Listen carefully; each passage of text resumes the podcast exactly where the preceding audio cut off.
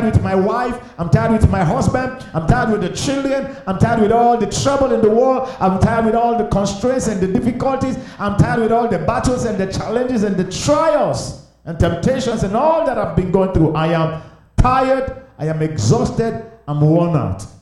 Some of you are praying for the end right now. It's like, Lord, I wish the rapture can just happen. Let's just go home and forget about all this nonsense that is going on in our world. We are tired. We are stretched beyond our limit. Praise God. May I say this to you, that Christians are like rubber band. You know rubber bands, right? The more you stretch them, the more they become useful, and the more the potential begin to manifest. Praise God. Christians are like tea bag. You know, when you dip them into hot waters, that's when their true colors begin to manifest. Praise God. And so somehow it's like that. Sometimes when we think as if we're already there, we're at the breaking point. There's no more strength or energy anymore. I want to assure you there is hope this morning. I said there is hope this morning. Let me draw your attention to an account in the book of 2 Samuel chapter 3. I may summarize and paraphrase the entire account. And then we're going to be looking at verse 22 to 29. Praise God. Take it from verse 22 down to 29. It says, "And behold, the servant of David and Joab came from pursuing a troop and brought in a great spoil with them. But Abner was not with David in Hebron, and he had sent him away, and he was gone in peace." Verse 23. "When Joab and all the host that was with him were come, and they told Joab, saying, Abner the son of Ner came to the king, and he had sent him away, and he is gone in peace. Then Joab came to the king and said, What hast thou done? Behold, that is he. Abner came unto thee. Why is it that thou hast sent him away? And he is quite gone. Thou knowest Abner, the son of Ner, that he came to deceive thee, and to know thy going out and thy coming in." Praise God. "And to know all that thou doest.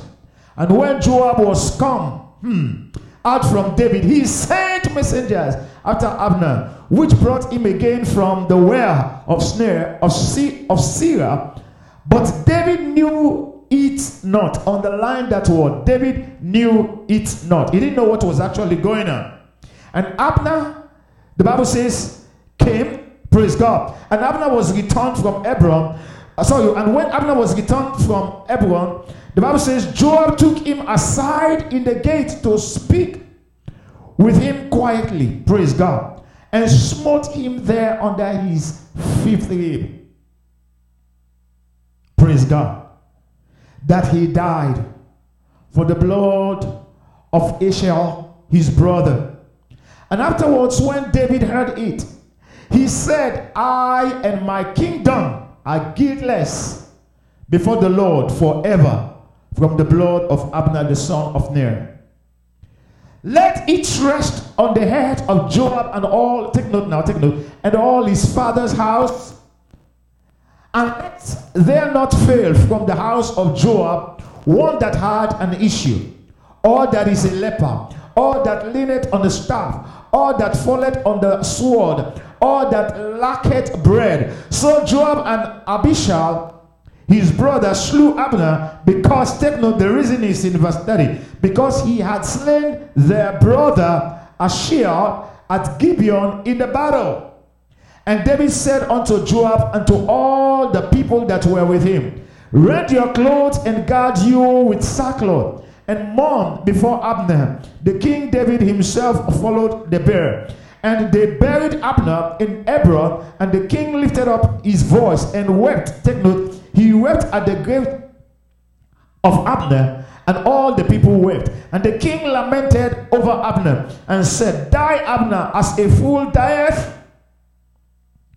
Thy hands were not bound, nor thy feet put into fetters. As a man falleth before wicked men, so falleth thou." And all the people wept again over him. "And when all the people came to cause David to eat meat while it was yet day, David sware, saying, So do God to me, and more also, if I taste bread or aught else till the sun be down. And all the people took notice of it, and it pleased them, as whatsoever the king did please all the people. Praise God. Now take note, 37, 38, 39, something is coming up, very important.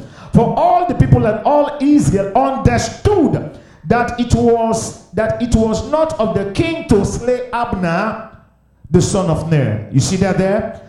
And the king said unto his servant, Know ye not that there is a prince and a great man that falleth this day in Israel? Verse 39. 39 is where we have, or we get our message from, our topic.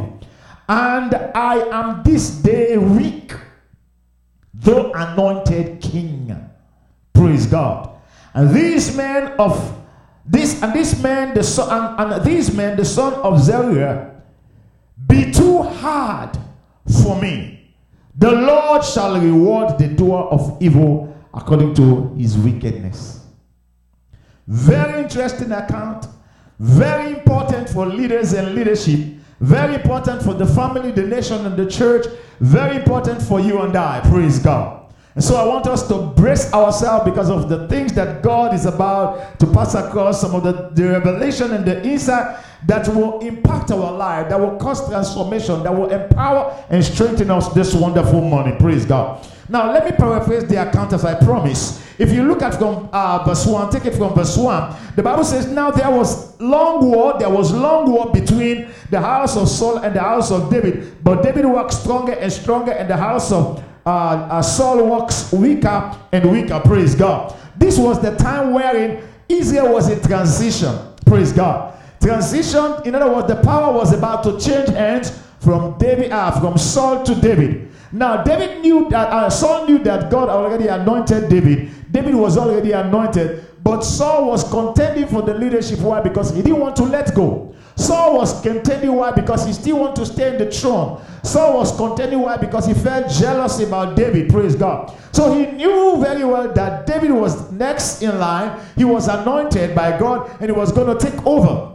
So there was a lot of confusion, a lot of dysfunctional activity that was going on, and there was war between the men of Saul and those of David.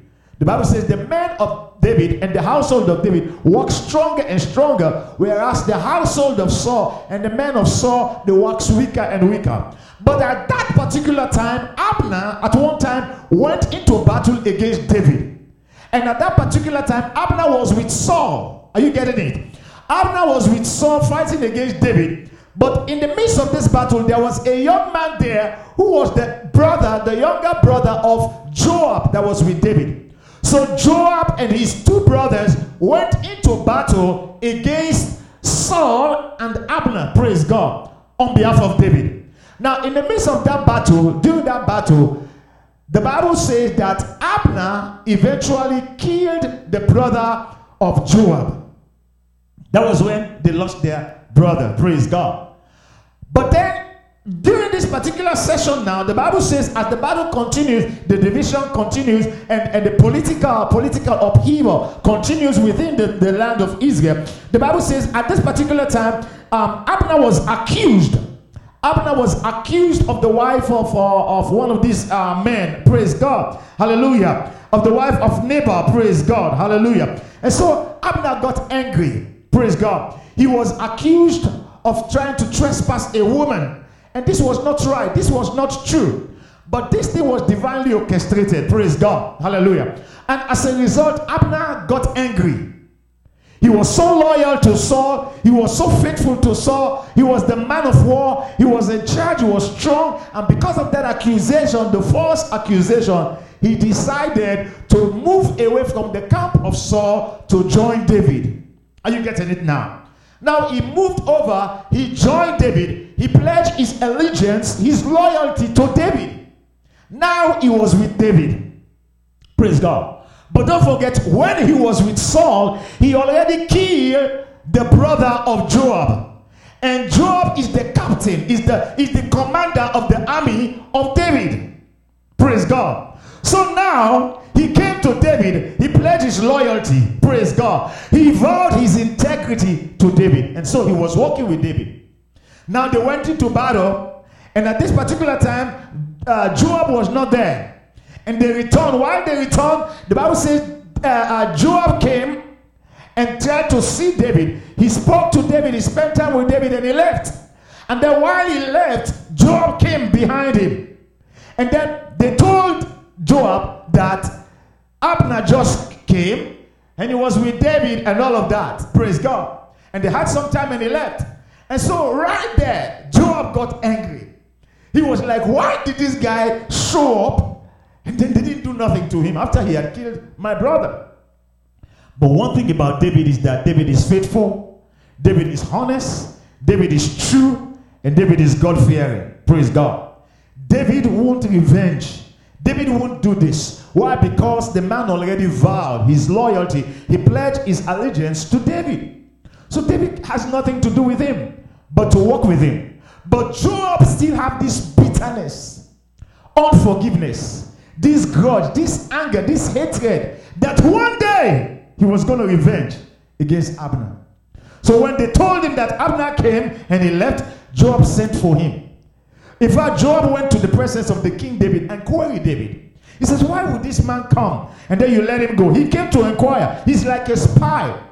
All these things that he's showing up and trying to pledge his loyalty, he's just making up things. He's trying to cause trouble to you or for us. Why would you let him go? And then he left the presence of David. Unknowingly to David, you know what he did? He sent for Abner to come, that David wants to see him. Can you imagine that? Betrayal, deceitfulness, lying, corruption, hatred, unforgiveness, bitterness. Praise God. You know what happened? Abner came. When the man came, Joab called him to the corner. The Bible says they were talking. While they were talking, he brought out his sword, pierced the guy on the fifth rib. He punched the guy with his sword, punctured his kidney, his liver, and all the intestine with it. The man died on the spot. So when David heard about the death of Abner, he was discouraged. He was troubled. He felt disappointed. He was embarrassed and ashamed. But not only that, it hurts him so badly, because he never thought that Abner would die this way.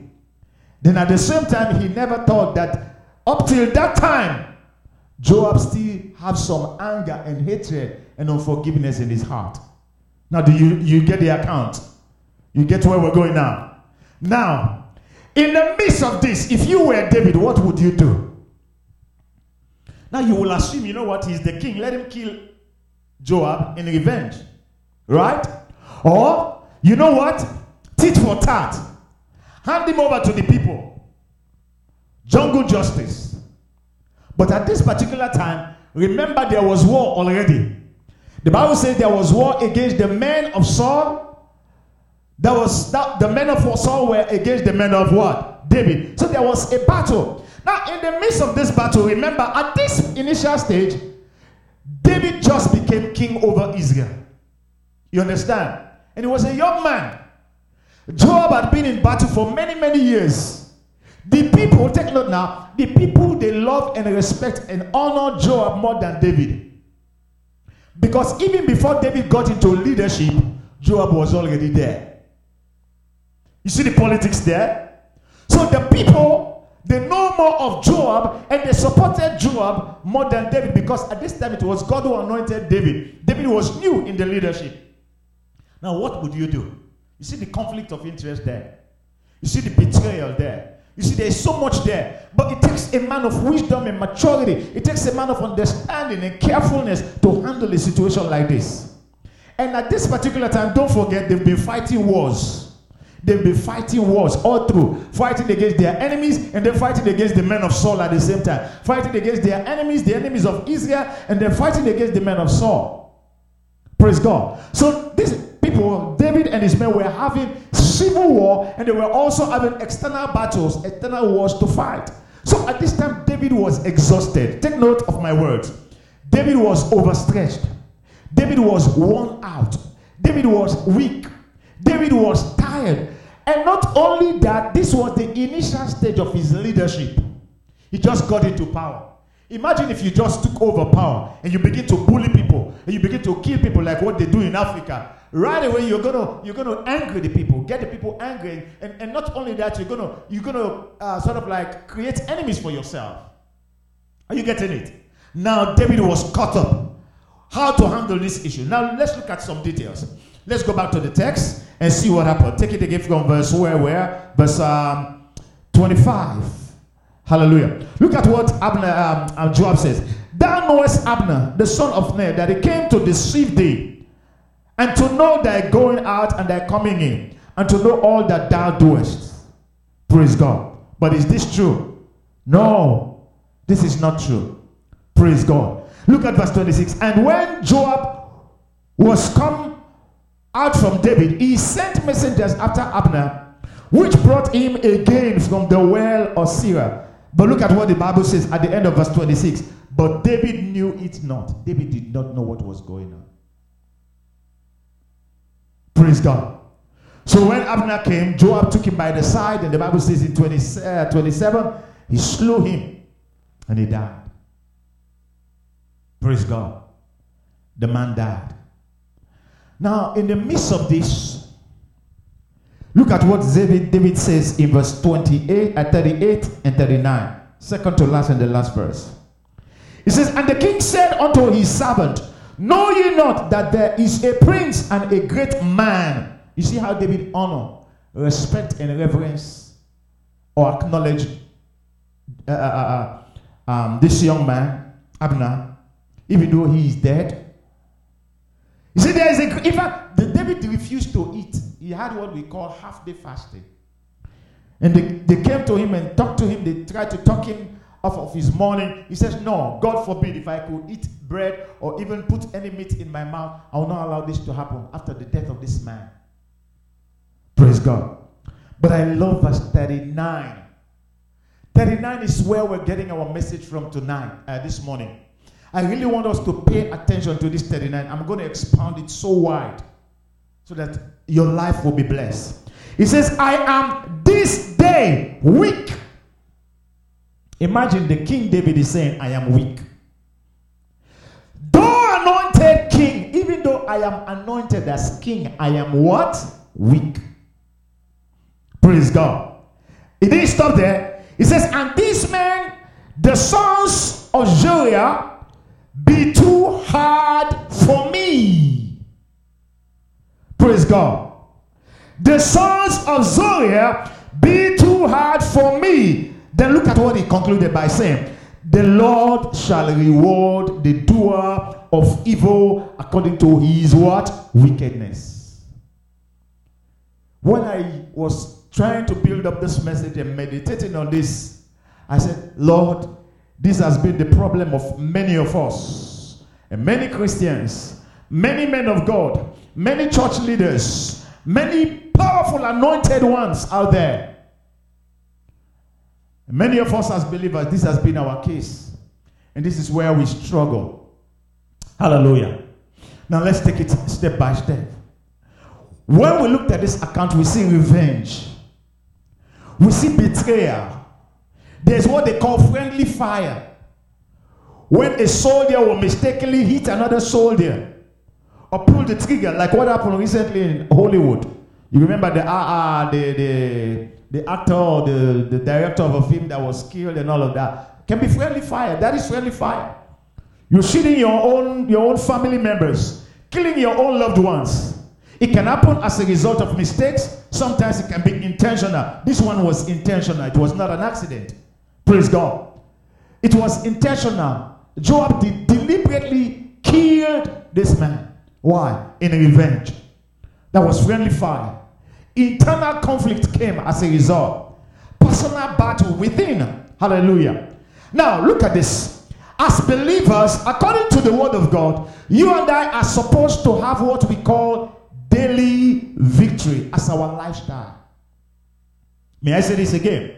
As believers, victory is supposed to be our daily lifestyle. But, take note, but truly it is not our daily experience. Am I right? Victory ought to be or supposed to be our daily lifestyle, but the honest truth is that victory is not our daily experience. Hallelujah. Praise God. The Bible talks about time. The Bible says there is a time for every purpose under the sun, according to Ecclesiastes. A time to rejoice, a time to mourn, a time to sow, a time to reap, a time to give, a time to receive. And there is also a time to war, and there is a time to refrain from war. Praise God. There's time to fight, there's time to be at peace and no fight. Praise God. Now, looking at this account, you discover certain things that David said from verse 39 to 39. He says something. He says, I am this day. I am what? This day weak. Praise God. Now take note. Imagine David. He says, even though anointed as king, yet this day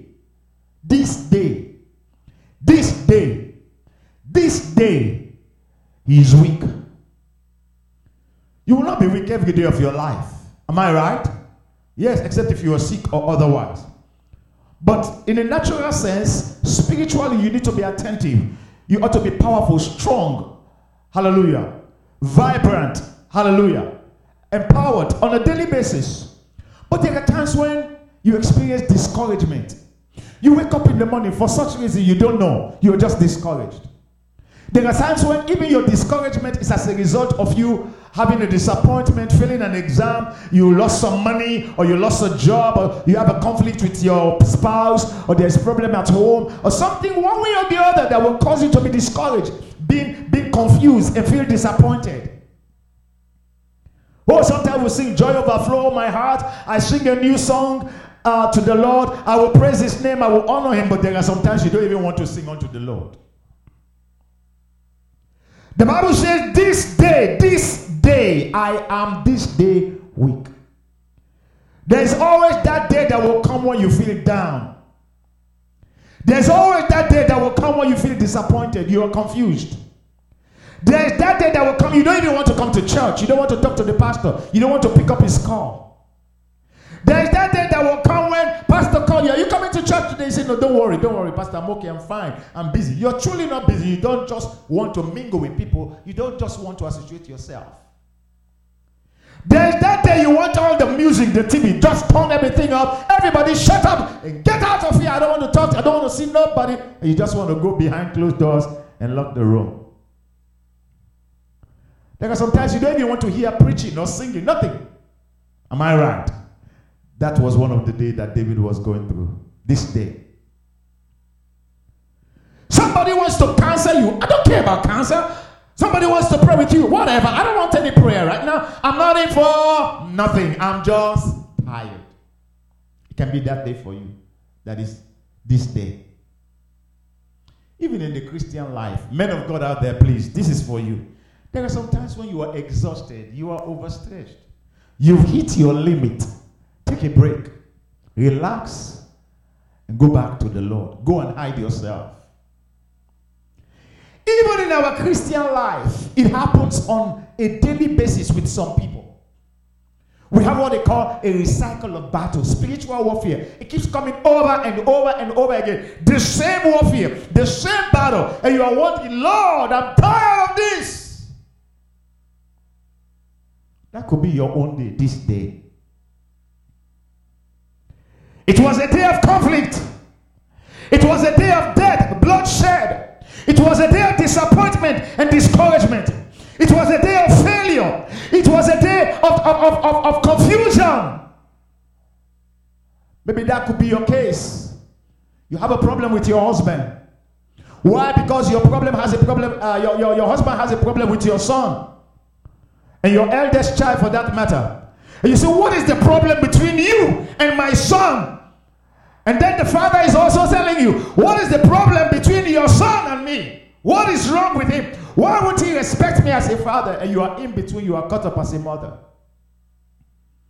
or you are the father and there's problem between the daughter and the mother and you are cut off, or maybe a pastor and the pastor's wife, the pastor and the assistant pastor, a worker and the church member, a friend and another friend, a family against another family, neighbor against neighbor, business partners, listen, one way or the other you must experience conflict, misunderstanding, and things can happen.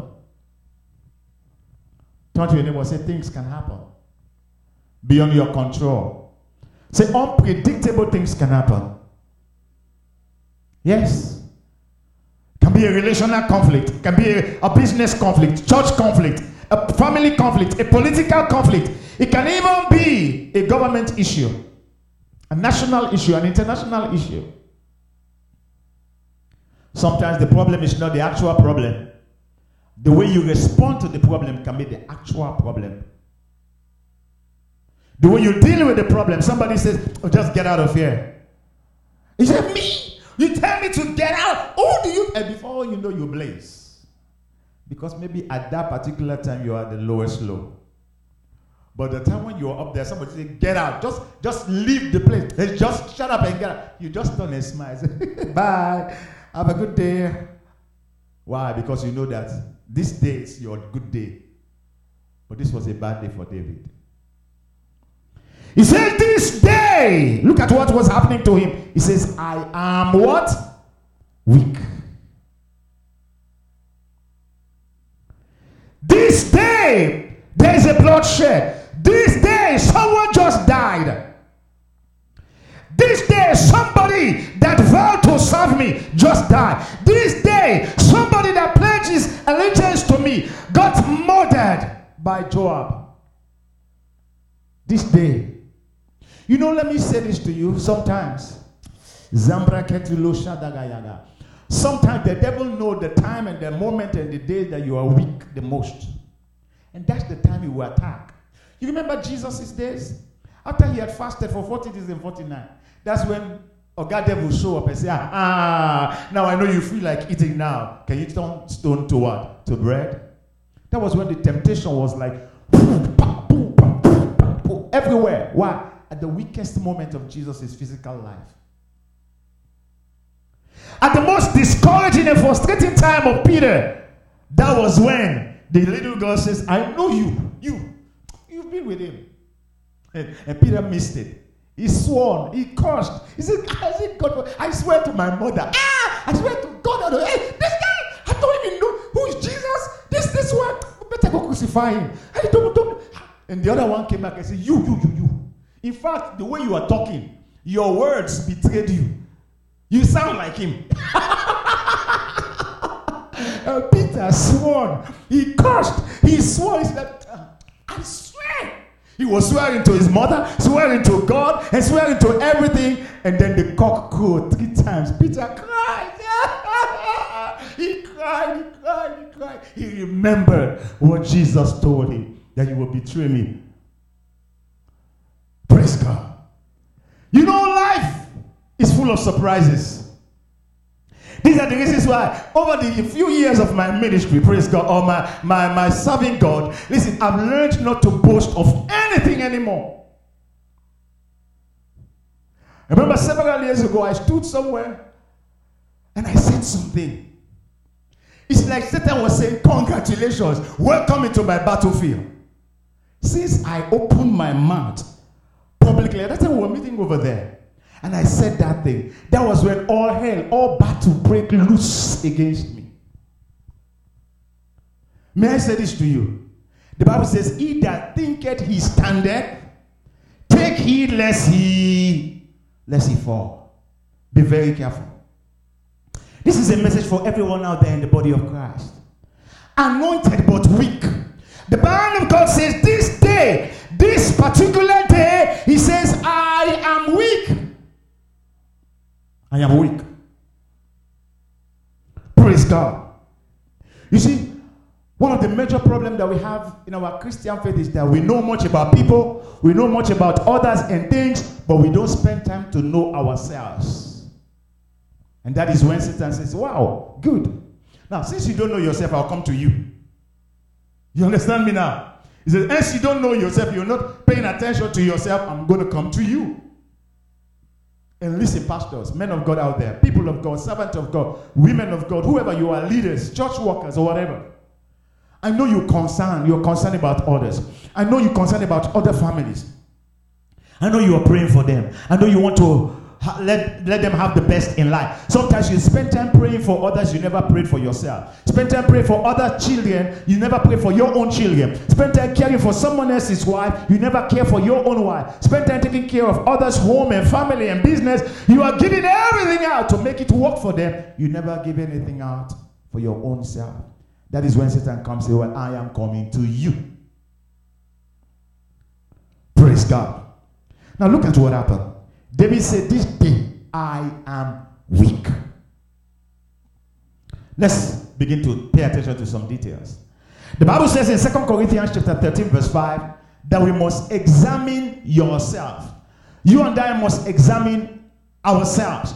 It says, examine yourself whether you be in the faith. Praise God. And he continued by saying, know ye not yourself. He used two major words there that I want you to pay attention to. 2 Corinthians chapter 13 verse 5. Number one, examine. That is watch yourself. Number two, the question is, know ye not yourself. In other words, you have to check yourself first. Then number two, you have to know yourself. You do get it? Always check yourself. Always know yourself. Again, always what? Check yourself and? Always what? Check yourself and? So, if you can retitle this message, you will say, check yourself and know yourself. Amen. Always check your heart. Check your heart. Check your mind. Check your spiritual strength. Check your stamina. Check your prayer life. Check your consecration. Check your commitment. Check your integrity. Check your loyalty. Check your faith. Check and check and check and make sure you know where you are. Know your level. Know your height. Know your strength from your weaknesses. Praise God. David said, this day I am what? Weak, though anointed. I see men of God boasting of the anointing. But they will shout behind the pulpit with anointing and go home still with the same pain and sickness. You know that? Oh, you don't know that? Oh, it's a secret I'm revealing. He will come and say, in the name of Jesus, the power of God, move, move, move. But he will go home and him and the wife, they are fighting. And you don't know that. You don't know that. He will come and say, blind eyes, in the name of Jesus, open now. Every blind eyes in that church or in that congregation will be open. But the brother at home is also blind. How can you manage that? How can you explain that? Lord, in the name of Jesus, I pray for every word that is believing you for the fruit of the womb. Receive, receive, receive, receive, receive, receive in the name. They receive, they give birth. But the wife is still believing God for the fruit of the womb. How can you explain that? Hallelujah. You will pray, Lord, everyone that is broke, I pray right now, prosper them, miracle money, finance, open heaven, receive, receive, receive, receive, receive. They will shout, amen, amen, amen, and he will go home, not even a dollar in his pocket. He has debt and bills. You better ask me. I'm explaining some things to you. This is real life this morning. No gimmicks at all. This is real. Praise God.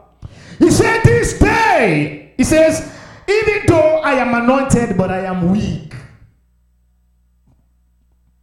Many times we hide behind the anointing and we ended up being disappointed. I must say that again.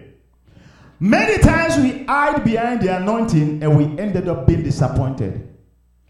Is it because that the anointing disappoints us? No, no, no.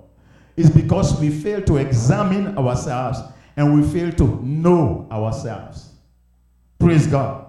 We fail to understand what we are, who we are, and we fail to understand our heights, our depth, what we are capable of doing, and what we can. If I look at the word, the Bible says, even though this day I am weak. What does it mean to be weak? It means that you are incapacitated. To be weak means that you are frail. To be weak means that you are feeble, you are fragile, you are delicate, inadequate. Praise God. To be weak means that you are lacking. Hallelujah. You are liable to break or to give up easily. To be weak means that whenever you are under pressure, you can easily experience damage or failure or destruction. That is what it means to be weak. Incapacitated. Hallelujah. There are times when you are anointed, but yet you don't have what it takes. People won't tell you this truth. So that sometimes even people misunderstand this truth. Do you think that as a pastor, we don't have problem like you? Oh, in fact, we our own problem. That is why you should appreciate your pastors. Our problems are worse than yours. Our attacks are higher. Our battles and our own afflictions are much more worse than yours, because the devil is saying that's the target. Praise God. Now, one major thing that I see about this is that David, take note now, was a very honest man of integrity. Praise God. He was very, very honest, a man of integrity, very sincere. Now, take note, can you imagine for David to say that he was weak even though anointed? In other words, he's saying, look at it now, there is a pending problem, but I cannot handle it. There is a problem here now. There is a national problem. Somebody has died. Someone has died disgracefully. There is murder in the camp. There is homicide. But I cannot handle this. How can I deal with this? And he is king at this particular time. Imagine when your own son slapped your husband, his father. Imagine when your own daughter, not even the oldest daughter, the youngest one, pushed mommy and she fell and break her leg. And you have, as the husband, you have to stand. Imagine two brothers are fighting and the other one stabbed the other one, and then they have to call the police to come, and you as a mother have to go stand, or a father, and prosecute your own son. Imagine two church members have friendly fire, and this one is your leader and this other one is, oh my goodness, how can I deal with this? Now you see where we're going now. You see where we're going. Praise God. But look at this now. The responsibility was solely rested upon David. But look at this man that was supposed to handle the issue is weak. Now, what do you do when there is a problem that comes by you, and you know it's your responsibility, but you cannot handle it? What do you do? What do you do when you know there is a battle to fight, but you know you don't have the strength to fight the battle, but you are the one responsible for this fight? But do you know, listen. Now this is strange. The Spirit of God just reminded me something. Do you know that when Saul had a battle with Goliath, his brothers were there. David's brothers were there. At that time as a young man, it was not David's battle. Do you remember that account? It wasn't David's battle, but David at that time has the strength to face Goliath. Was he anointed at that particular time? Yes. He was anointed at that time. Praise God. But he could fight that battle. On that day, he was able to fight that battle. On that day, to kill Goliath. But on this day, look at where the account again. Go back again. Now I am this day what? Weak. This day, this is another day. You may not have sunshine every day. If you have sunshine every day, you have drought at last. You may not have sunshine every day. You will not have rainfall every day. If you have rainfall every day, you might have what? Flood eventually. So, listen, Christianity is a bed of roses, but at the same time, there are some thorns that are within that will poke you. So don't let any man of God be deceived. Don't let any man of God deceive you. Oh, come to Jesus. It shall be well with you. Yes, it is true. It shall be well with you, but you have to fight. There are times you have to go through pain. There are times you have to be discouraged. There are times you have to be sick. There are times you have to go through battles. A lot of things will happen. It happens to even Jesus as God in the flesh. It will happen to you too. No one will be exonerated from the causes of life. You will have to go through. It's the same path that others have trodden that you have to trod. Praise God. Am I making sense to you this morning? But I love David. He was so honest, so sincere to make it known that this day he was weak, even though he was anointed. Look at it. Even though anointed as king, anointed as pastor, anointed as bishop, anointed as apostle, anointed as pastor's wife, anointed as overseer, anointed as coordinator, anointed as intercessor, anointed as a choir master, anointed as evangelist, anointed as whatever you are as a child of God, there will come a day when you just, nothing sweets you, nothing feels good to you, and you just like, it's like the light is turned off that day. Am I making sense to you this morning? Now look at this now. Look at this. David had the courage. He had the boldness and the integrity to admit that he is weak. And let me tell you where the problem is. Many people are dying slowly, but they never tell you. Men, we have this problem. Men especially. All the men in the house. It's true. Am I right? Something is wrong with you. The wife doesn't even know. Something is wrong. You're not saying a word. Say, what's going on? What's going on? Don't worry, baby. Don't worry, honey. I'll handle it. It's okay. It's okay. No, nothing fine. Not until everything goes bad and you cannot handle it anymore. And at that time, most times, it is already late. And then the wife says, you should have told me. Say, late. Most men have died like that. Do you know that? Some men are dying in silence. What's the problem? I'm okay. Say, how are you, brother? We will practice religiosity. How are you doing? Oh, I'm okay by the grace of God. Oh, I'm fine by the grace. We add the grace of God there. What we're doing? We are covering our problems. We're hiding. Hey, bro, how are you doing today? Oh, to God be the glory. It is wonderful. Oh, I just give God all the praise. I give him all the glory. He's worthy to be exalted. Who asked you about that? Liar.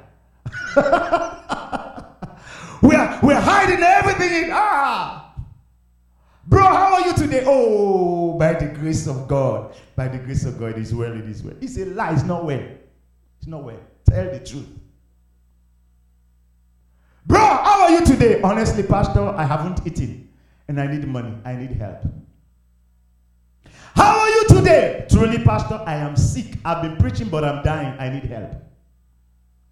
How are you today? Oh, me and my wife, we had a fight. Pastor, I slapped him. I slapped her. And I'm sorry. Can you please intervene? And, but we wrapped everything in the hallelujah, the glory of God by his grace. When we wrap everything, when we show each other, they say, this brother is okay. I'm going to tell you two things about myself. One has to do with my mom, and the other one has to do with my overseer. And this is funny. Okay. My mom, no matter how well-dressed I am, that woman, God bless Juliet Mavijon, that late mother of mine, no matter how well-dressed, how glorious, how wonderful I am, even if I shout behind the pulpit, if something is wrong, it's for me to just stand in front of her. She will say, Adolphus, something wrong. You know they tell me. In my language, in other words, something is wrong that you are not telling me. Something wrong when you know they tell me. You get for talk. And you go, my mom will not, she won't even push me left or right. She goes straight. It's like she matched me well and hit me. I won't turn to the left. I won't turn to the right. But the only thing I'll do is to speak. One day, the second one, that was many years ago. I don't even know if my overseer will remember this. But me and the other pastor that was in his house, very close, like brothers, Pastor Idrissa. So every day I would go to the house, well-dressed, pastor, everything good, fine, and. And that particular day, I went there, I was hungry. I was really, really hungry. After fasting and all of this, I was worn out. And I walked my way to his house. I didn't have money to pay my way back for transportation. I didn't even have food to eat. And we were talking, me and this other brother, but because we close, I could talk to him, I could ask him. And I think the pa eventually heard and he said, oh, you are dog, every time when you appear, you shine and look good and everything, but he said, you go to die so you know they talk.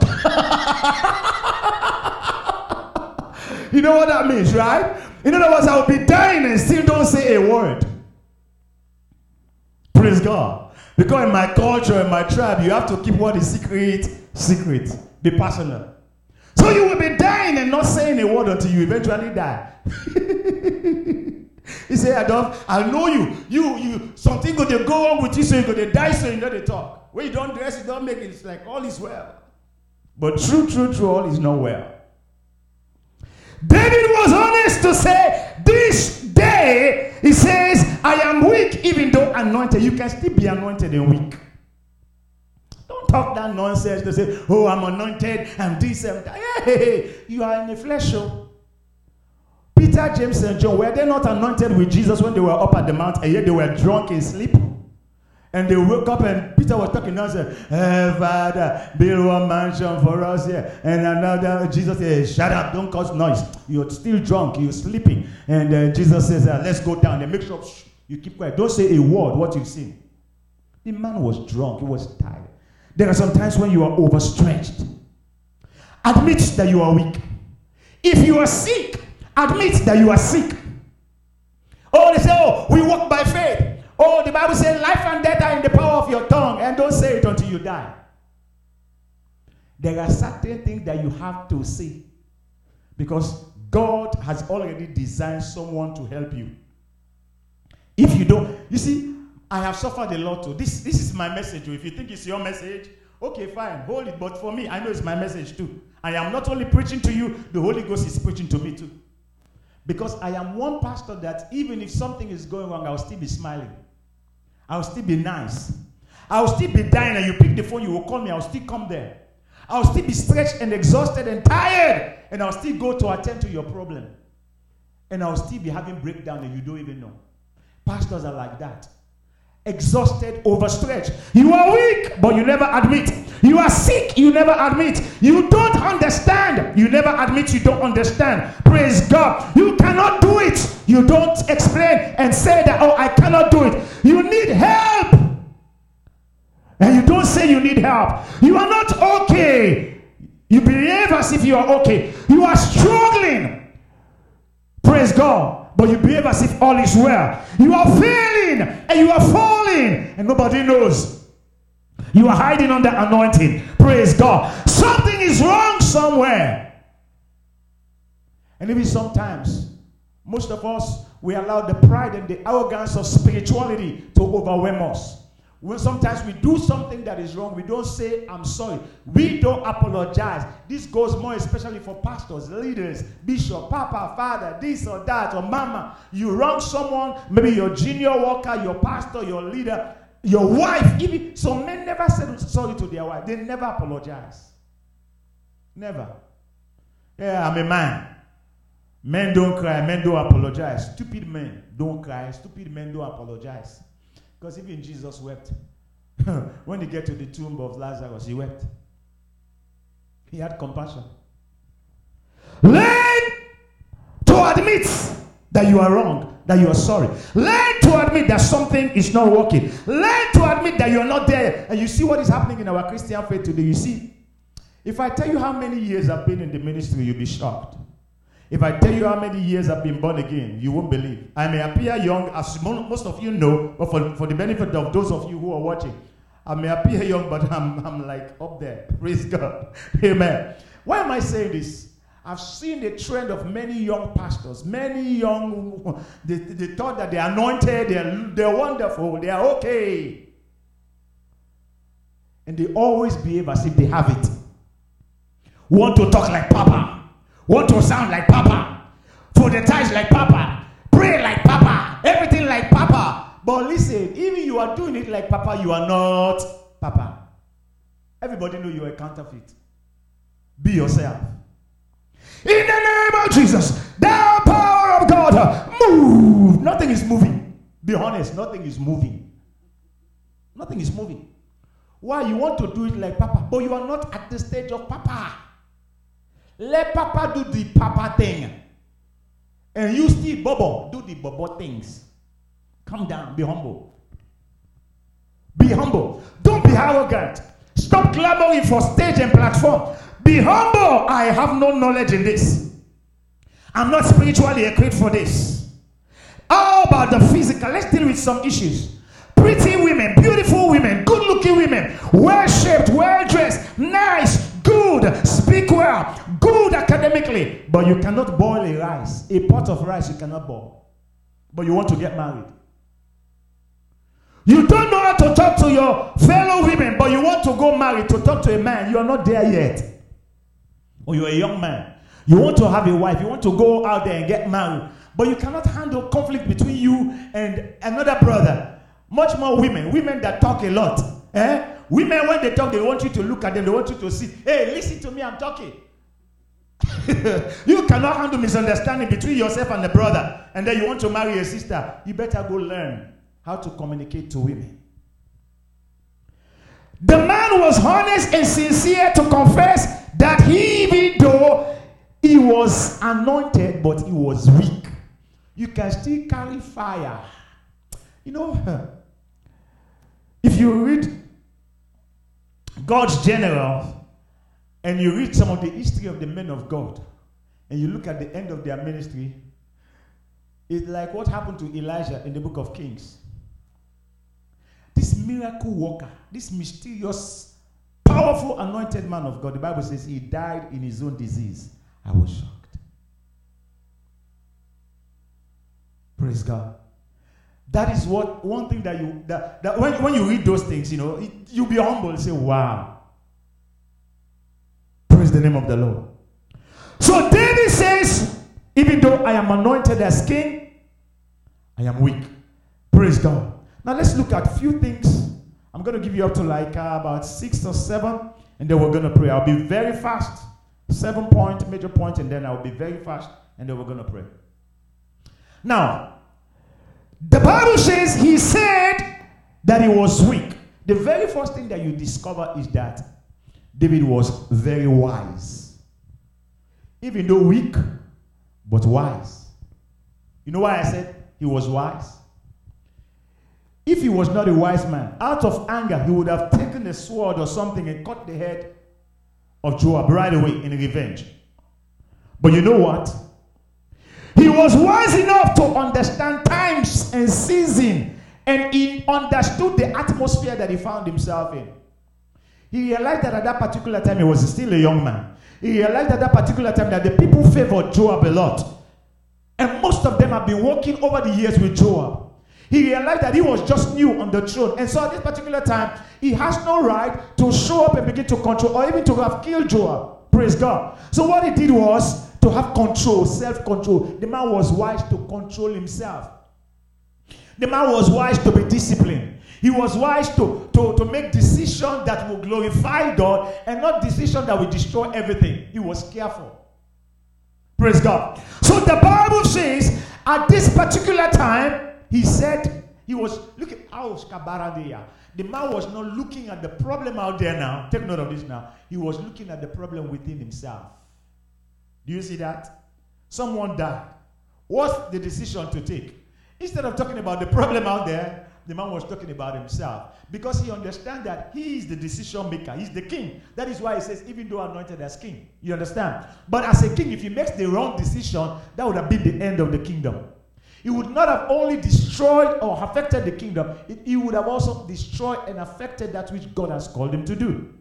Now remember, the Bible says a kingdom that is divided against itself cannot what? Cannot stand. So if he is fighting against the men of Saul, and now there is fight and there is war, the war has come in his house, in his camp, he must be wise enough to manage himself and manage the situation. Or else, if he had killed Joab, the people would have rose up against him.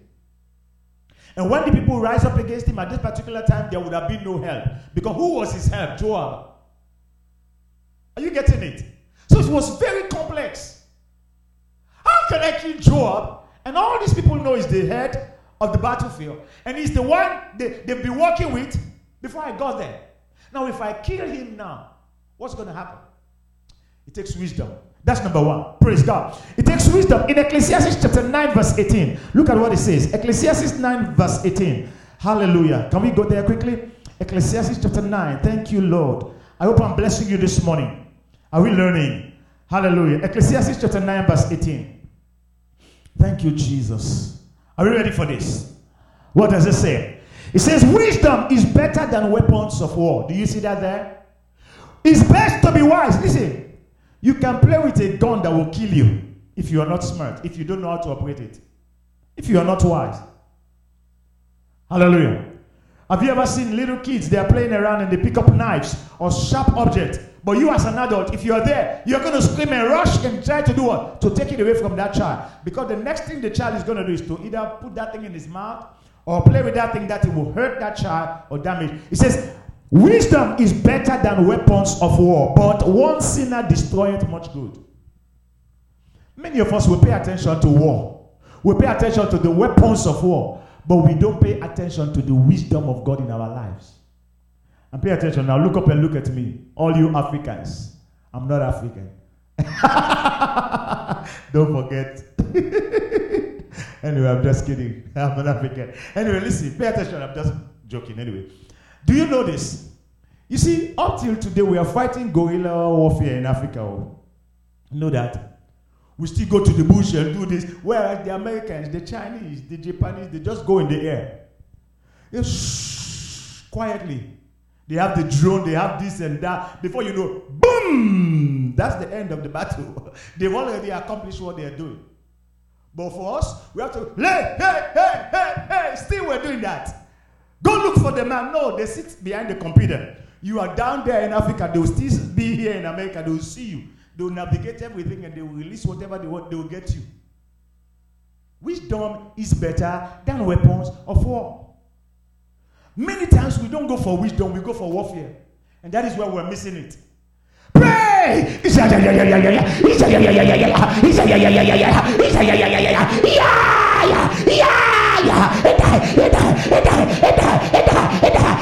God is saying, hey.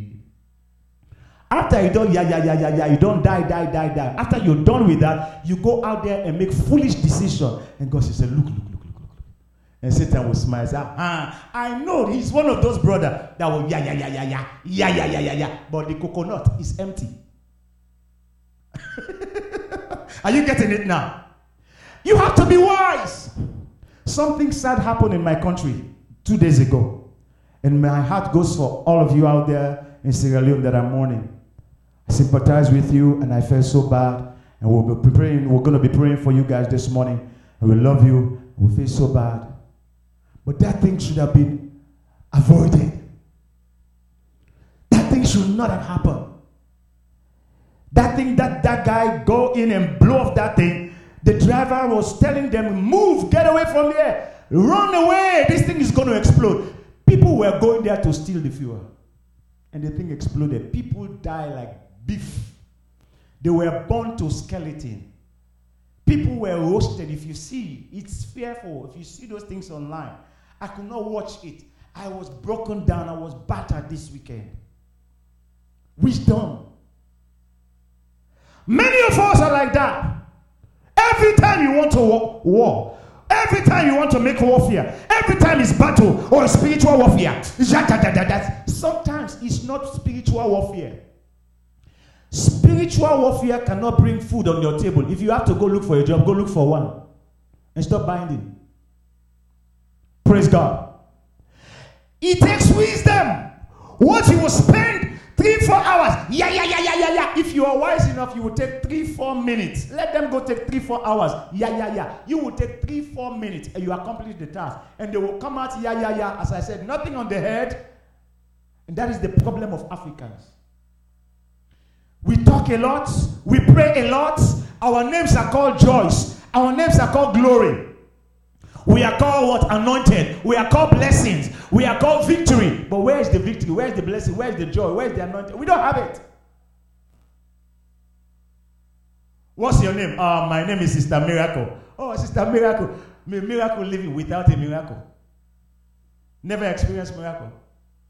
What's your name? My name is Brother Blessing. Brother Blessing. What's your name? My name is Sister Success. You see poverty. Sister Success live in abject poverty. David was wise. He says, no. The Bible says wisdom is better than weapon of war. He says this is not the time to fight. Praise God. This is not the time to make war. He was wise enough to understand the time. He understood the season. He knows the atmosphere. Praise God. Hallelujah. So he restrained himself from acting out of anger or acting out of bitterness, because that would have been a recycle of evil. There are certain things that ought to be done at a certain time.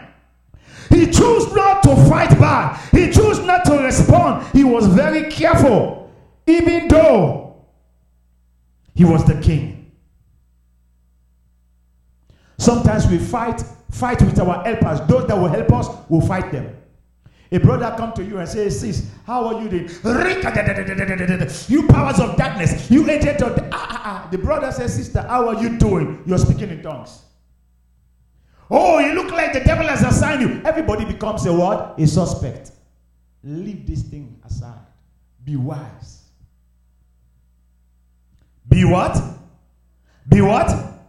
Be wise. You fight against your helpers. You fight against others. You know, listen. You see, parenting is not funny, eh? Parenting is not funny. You may have kids in the house. They are all your children. And one will offend the other. Would you say, because, okay, this one mistakenly offend the other, you know what, you're no more like my child, and I will kill you right there? No. Sometimes, you as the parent, you have to bear the pain and try to resolve. It's going to be painful at times to resolve conflict. At this time, his leadership was very tender. Joab was in control, and Joab was a very rugged man. Very bloody. Hallelujah. He cannot punish Joab without any upheaval. He cannot punish Joab without tribal conflict. He cannot punish Joab without a rebellion.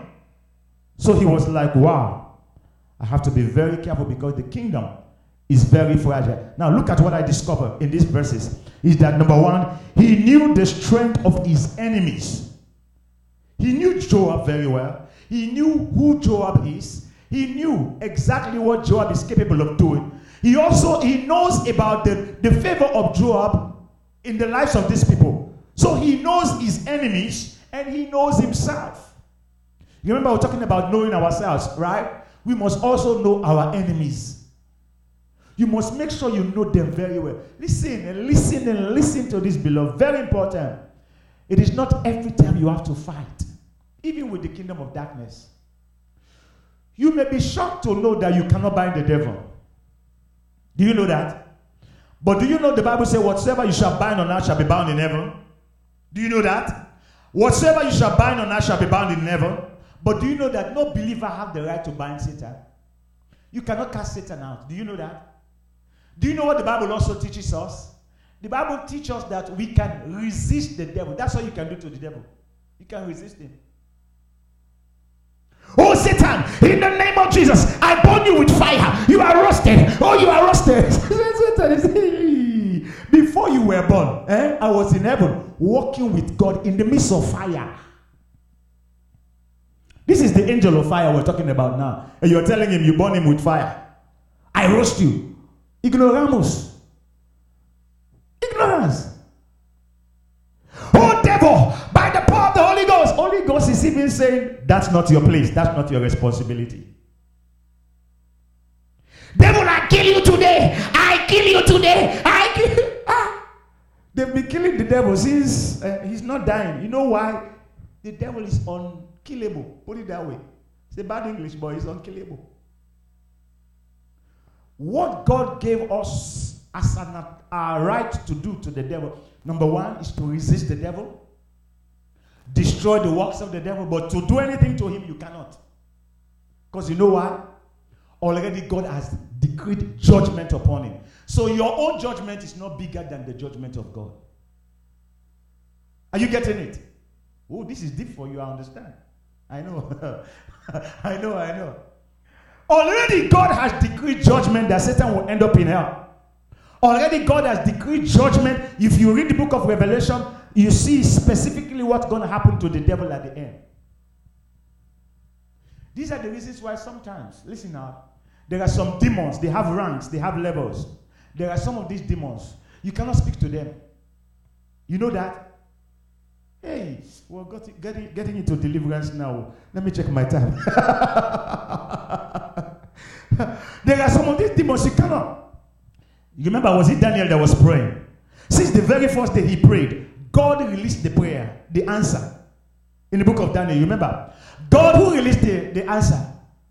God. But there is a prince of Persia that holds the answer coming from God. Did you get what I'm saying? I'm making it clean, plain, and literal. God answer. God released the answer. God released the miracle of Daniel. But the prince of Persia that was over that particular territory hold it and said, no, you're not going to get it.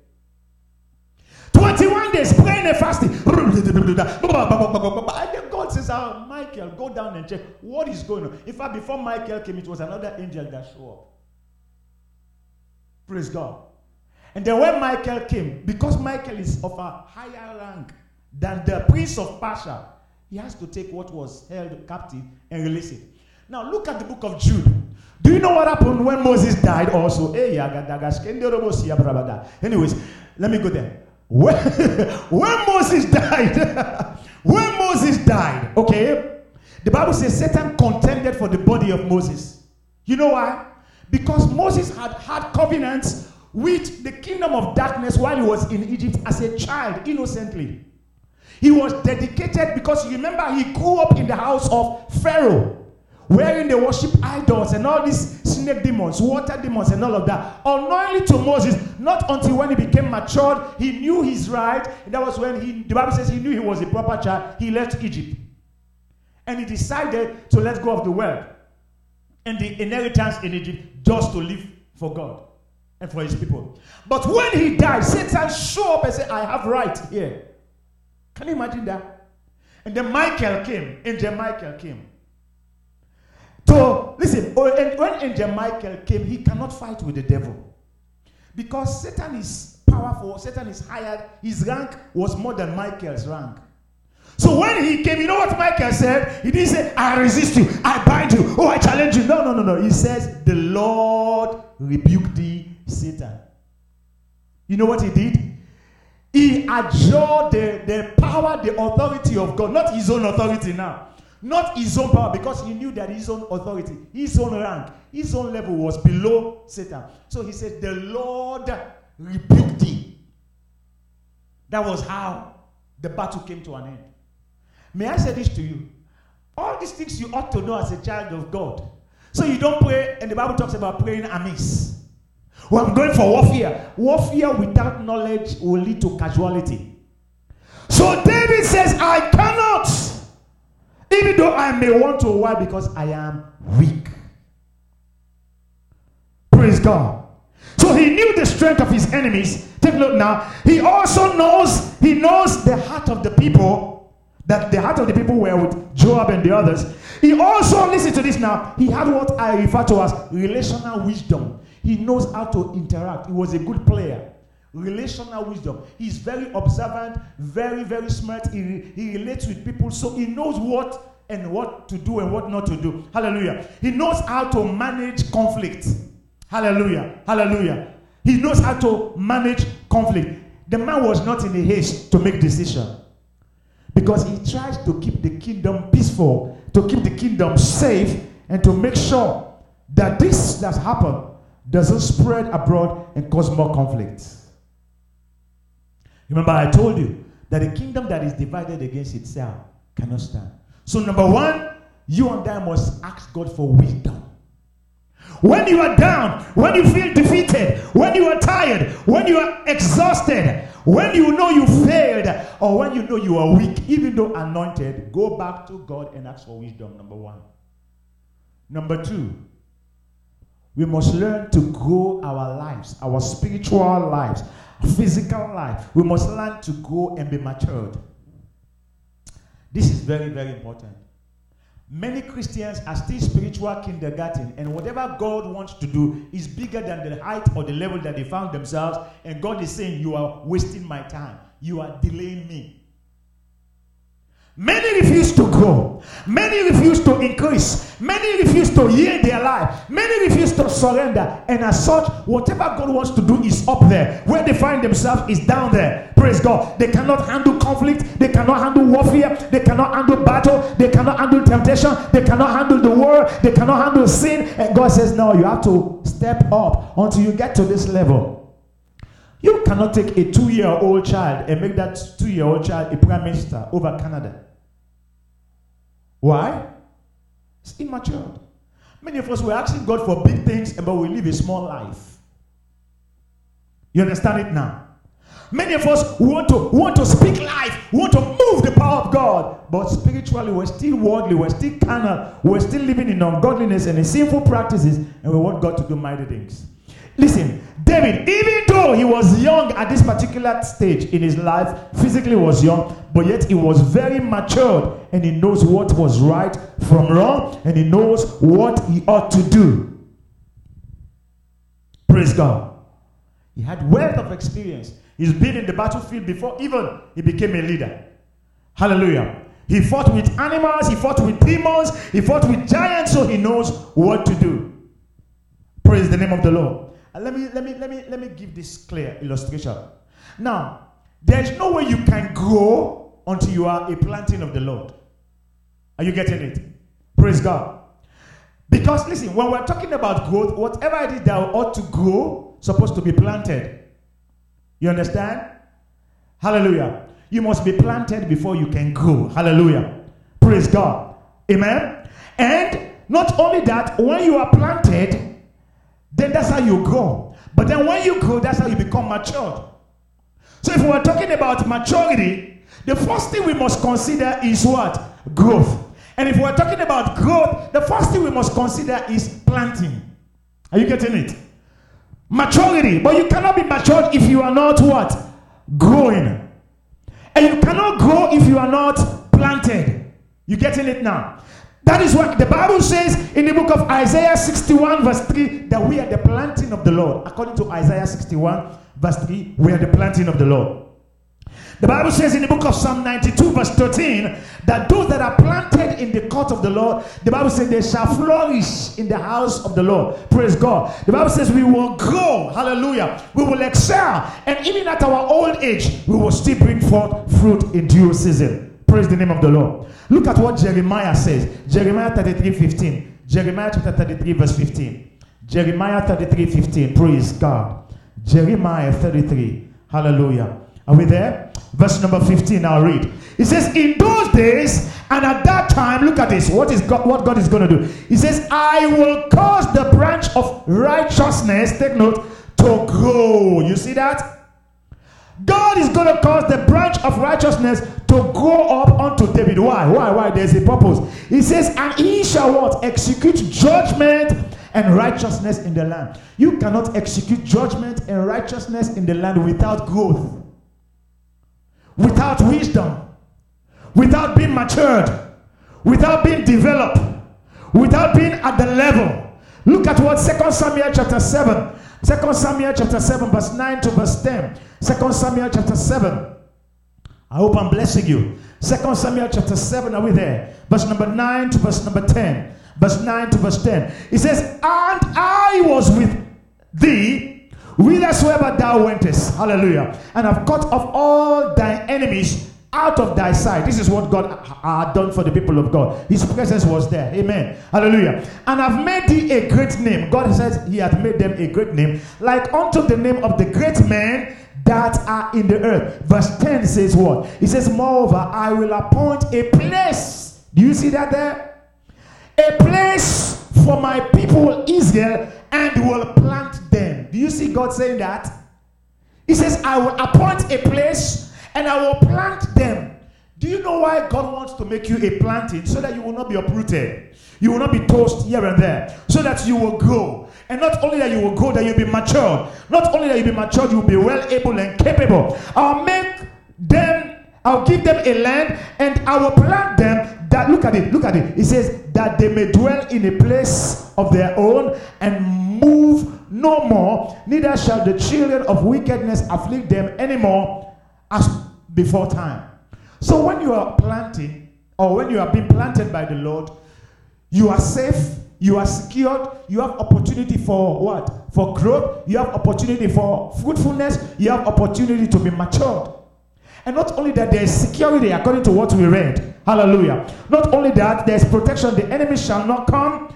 The wicked shall not afflict you. And you will not be tossed to and fro. So we need to be matured. We need to ask God to help us to be matured. You see, Christians complaining. What are they complaining about? Sometimes it breaks me down. You know why it breaks me down? Because I am expecting that this brother by now is supposed to be able to handle issues like this. These sisters by now are supposed to be able to handle issues like this. You ask them, what's the problem? Why are you complaining? Or why are you discouraged? Or why are you confused? Or why do you do certain things? He says, because, and you see, they will give flimsy excuse, or the excuse that they will give, you realize, wow, this person is not yet matured. By this time, I expect you to handle this. By this time, I expect you to face this. By this time, I expect you to be able to resist this. By this time, I expect you to make a right decision. So David was smart, he was matured, praise God, and he knew exactly, listen to this now, that if he had attempted to fight against Joab at this time, he himself would have afflicted himself and destroyed the plan of God for his life. May I say this to you? Know when to fight, know when not to fight. Everyone is not your enemy. Turn to your neighbor and say that to him or her. Say, everyone out there is not your enemy. Even some of your enemies, you must learn from them. Hallelujah. Say, stop the fighting. Be wise, number one. Number two, be matured. Number three, learn to wait on the Lord. Learn to wait on the Lord. Isaiah chapter 40:31 talks about they that wait upon the Lord shall what? Renew their strength. They shall what? Mount up with wings as eagle. They shall walk and not be weary. They shall run and not faint. There are some times when I am weak. I'm physically weak. I'm worn out. I will have to come to church and I'll go into that office. I'll beg God, God, please help me today. You know, I have no message. You know, I don't have this. I don't have, but God just, those times when I cry to God like that, deep down, I think I told you this before. That's the time I preach best. I preach the most. I preach more effectively. Why? Because I totally surrender to Him to strengthen me, to help me, to teach me, to show me. Many of us don't know when we go down. You know, I remember those days when we were in school. When they were teaching us, you know, adaptation and all of this stuff in science, you know, and they would go get a frog and they put the frog in normal water, the frog will stay there, right? It won't come out. They will put the same frog in normal water and also put some fire, some heat underneath, the frog will still stay there. And that water will continue to boil. The frog will be comfortable. It continue to warm up, and until the thing begins to boil, that frog won't jump out. That frog will adapt until finally the skin peeled up and it bursts and dies. That's how some Christians have missed it in life. Something is wrong. They're like, it's okay. Something keeps going wrong and they say, I'll manage. Become managers. Managers of sin, managers of problem, until you become problematic yourself. Praise God. You keep managing until you cannot manage anymore and you go down. Bam. Listen, beloved. If you know you cannot handle it, say, I cannot handle it. This is enough. Praise God. I was working with some brothers and sisters these days who were doing some physical tough job, very hard. Some of them say, Pastor, where are you getting the strength from? Some of them say, Pastor, I'm tired. It's okay. If you're tired, let's stop now. You're going home. Let's go. We'll get back into the car and we go. Why? Because I cannot push them. And I realized, honestly, they were tired. I remember one day we were walking together with one of our brothers here, smiling, and he was sleeping. He was walking and sleeping. It was tough on him. And I'm like, we must go. I can't put him through this. That shows me that he goes beyond his limit. He was completely worn out. There are times when I'm worn out. There are times when you are worn out. But you must understand those times and don't push yourself. You know why people have heart attacks and high blood pressure and all these things? Because they want to go beyond. Listen, you are not God. Turn to your neighbor and say, you are not God. You are limited. No matter how anointed, you are limited. No matter how anointed, there is a time that you're going to be weak. I want to ask you questions. Have you ever wondered? Now let me show you some deep things about Jesus that you might not pay attention to, but it's in your Bible. Have you wondered why Jesus Christ was at the Garden of Gethsemane? While he was begging and praying for the cup to pass over, the sweat that came out of him was like blood, right? The Bible says he prayed, right? And the prayer was that the cup will pass over. Have you wondered why an angel of the Lord showed up and strengthened him? Did you read that before? I got you. I got you now. The Bible says he was praying and the sweat came down of him like blood. The Bible says, and an angel of the Lord came and strengthened Jesus. Jesus needs strength at that time. Yes. Can you imagine the Jesus that we're talking about? Why? The physical body needed strength. Another example. The Bible says on the cross, when he was going through Calvary, right? Struggling with that cross. Boom, boom, boom. They whipped him. He fell. Boom, boom. Physically, he kept falling down and all. There was a man was it Simeon that came and helped him with the cross? Does he actually needed help at that particular time? Oh, you see, I got you again. I got you. Listen, you need help. Turn to your neighbor this morning. Look him or her in the eyes. And say, you know, my beloved, pastor said I should tell you, you need help. One more time, you need help. Learn to wait on the Lord. They that wait upon the Lord shall renew their strength. Go back to the filling station and say, Lord, I need help. Listen and listen well. Beloved, there are some times the pastor cannot help you. There are some times when the pastor's voice is annoyance to you. You don't even want to hear him. You're laughing, right? As soon as you see the cause, hey, pastor again. And I keep persisting. You know the way I go now. Then if I call again, you say, hello, pastor. How are you doing, sister? I'm okay. I'm fine. He said it. On the other side, you're like, it's like, but you're making the voice sound good. And sometimes I have this bad habit. Are you okay? So yes, pastor, I'm okay. But you know you are not okay. You know very well that you are not okay. I pray the Lord will help you in Jesus' name. Go to the Lord. Wait on the Lord. Ask for help. When you are confused, when you are down, when your backs are against the wall, go back to him. Don't listen now. Let me warn you. Don't just depend on anointing.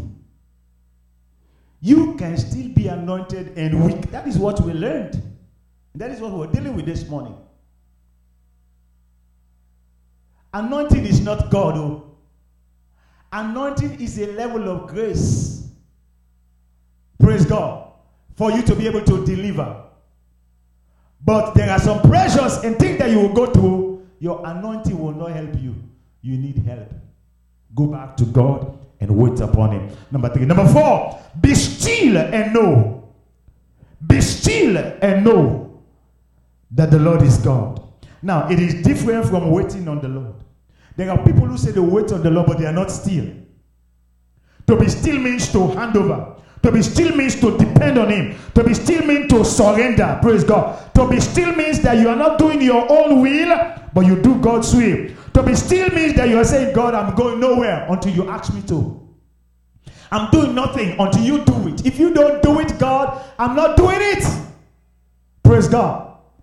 Moses said, Lord, we won't go until you go with me. God says, it's okay, let's go. Remember the sons of the prophet. The Bible said they went out to go cut trees in order to expand their coast. The Bible says they said to the man of God, Elisha, sir, you must go with us. And that was what helped them. The other one lost his axe head. He was able to say, Alas, master, for it was bold. And Elisha went and helped. Had it not been that the man of God was there, that guy would have been in serious trouble. Why? Because he borrowed what he was using. You need help. Praise God. Learn to be still. Turn off your TV. Turn off your computer. Get away from Facebook, YouTube. These things have corroded our spiritual life. You want to pray. Suddenly. So, okay, let me just watch something. Okay. Then you move to the next one, Before you know, the 2 hours that you were anticipating to pray for, you spent 3 hours on Facebook. They are making money over your own views. And you are wasting your time and destroying your relationship with God. Oh, it's YouTube. Okay. Hey, this one. Oh, you sent me a message. Okay. And then before you know, that's how you spend your day. People go to work late because of Facebook. People miss their appointment because of YouTube and Facebook. Spend time online. Yesterday, I jacked someone's phone from this individual. I was talking on the phone. I'm like, hey, pay attention. I'm talking. No, Pastor, I'm sorry. I'm like, yeah. Every day, technology. You are going down. You don't have the potential to lift up your head anymore. Like the psalmist says, I will lift up my eyes unto the hills. Your head is always down. You're supposed to be lifting up your head. Yours is down. So whatever is happening around, you don't pay attention. You can still be in a family, be on the family table. You are eating, having dinner, others are talking, but you are not there. You are there, but you are not there because already your mind is... You're communicating with someone else and the wife or the husband says, hey, honey, okay. You are there, but you are not there. In Exodus 14:14, the Bible says, God says that they should be still and know that He is God. Now let me explain this verse. Exodus 14:14. Please bear with me. I'll finish soon. Hallelujah. Are we there? You want me to close now? I hope I'm blessing you. Exodus 14:14. Look at what the Bible says. It says, the Lord shall fight for you. Do you see that there? Who will fight? Do you want to fight for yourself? Well, if you want to fight for yourself, go ahead. Don't waste God's time. But if you want Him to fight, there's something that you ought to do. The Lord shall fight for you, and ye shall what? Hold your... Do you do that? No, not always. If you want God to fight, you have to hold your peace. If you want God to intervene, you have to hold your peace. Stop dictating to God. Stop trying to play God. Stop trying to control Him. When you are weak, you're weak. When you are tired, you're tired. You cannot do it, Let Him be. If you don't have the qualification, let Him be. You don't have the influence, you don't have what it takes, let God be. Let Him have His way.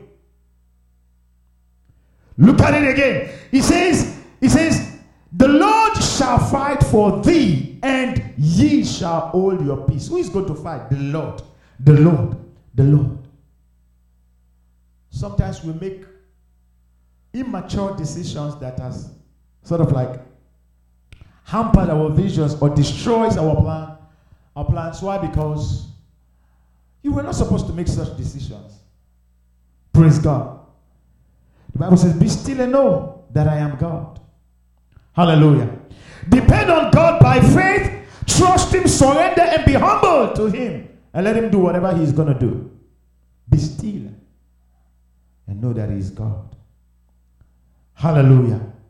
Praise the name of the Lord. Hallelujah. Look at the fifth point. Encourage yourself. When you get to the point in life and you know you are weak, and you don't know what to do and how to do what you ought to do, even if you know what to do, learn to encourage yourself. The Bible says something in the book of 1 Samuel chapter 30 verse 6. You remember what happened to David at that particular time? The Bible says the men of Ziklag, they came, they took everything, they destroyed the place, took their children and their wife, and they took all the animals away and burned the city down. The Bible says the men, they wept until they could weep no more. Imagine men weeping to the extent that they lost their tears, they lost the energy of weeping. They were just in agony now. Like, they could not weep anymore. They were like completely worn out. The Bible says, David, among them all, it was David. The Bible says in 1 Samuel chapter 30 verse 6, and David encouraged himself in the Lord.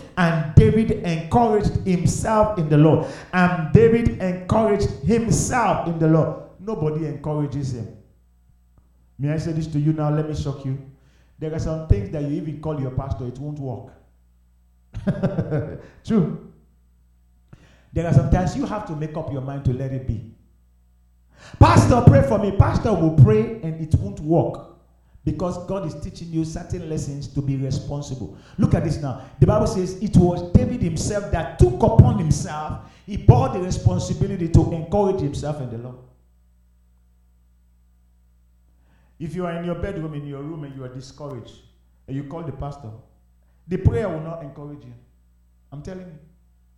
What you need to do is to shake up yourself, go take a hot shower, eat well, and say, devil, I'm okay, I'm strong. Let the weak say, I am strong, I'm ready.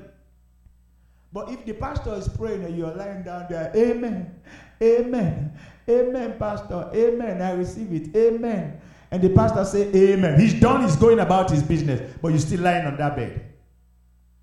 Is the depression going away? Is the confusion going away? Frustration going away? You are not acting by faith.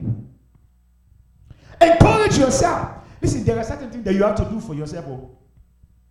As old as you are, you don't call someone to come brush your teeth for you in the morning. Come give you a shower. You do it yourself. Do certain things for yourself. Don't wait on me as a pastor. Don't wait on any bishop. Don't wait on any papa. Don't wait on any prophet or prophetess. Go do it yourself. If God wants you to do. Encourage yourself. Encourage yourself. Encourage yourself. Encourage yourself in the Lord. Encourage yourself. The Lord has promised that he will never leave me nor forsake me. The Lord has promised that he will be with me till the end. The Lord has promised that I will call upon him. He will answer me. He will show me great and mighty things that I have known not. The Lord has said to me, if I ask, I will receive. Seek and I will find. Knock, it shall be opened unto me. The Lord has said, it shall be well with me. The Lord. That's how. There was a time when David was discouraged. And you know what David did? He didn't look for counsel elsewhere. He spoke to himself. He says, oh, my soul, arise. The hymn writer came up with a song, arise, my soul, arise. In other words, you have to speak to yourself. Speak to yourself. Adolphus, hey, don't be discouraged. Adolphus, wake up. Adolphus, be brave, be bold. Don't go down. Stand up. Fight back. Or encourage yourself. You listen, you speak to your spirit. Just as you have the grace and the liberty to talk to somebody, hey, don't be discouraged, Don't be confused, God will see you through. So you speak back, oh, Adolphus, don't be discouraged, Don't be confused, God will encourage you. God will see you through. Or you look at the mirror and say, Adolphus, I know you don't know what I would say, but you know, I'm talking to you now. Be strong in the Lord and in the power of his might. Take upon the whole armor of God. And you know, you encourage yourself, you speak the word of life before you know it. Your spirit will be ignited. The Holy Ghost will help you.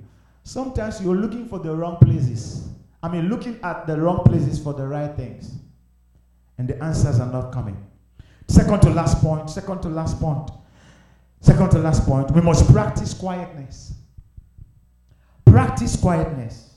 Learn to be silent at times.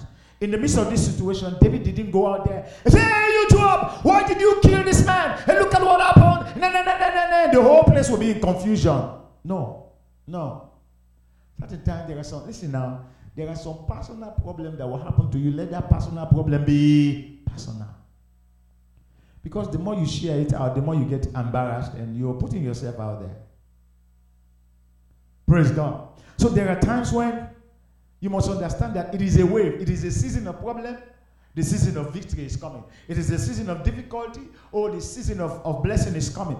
It's like now we're feeling cold. The weather is changing. While we're entering into winter.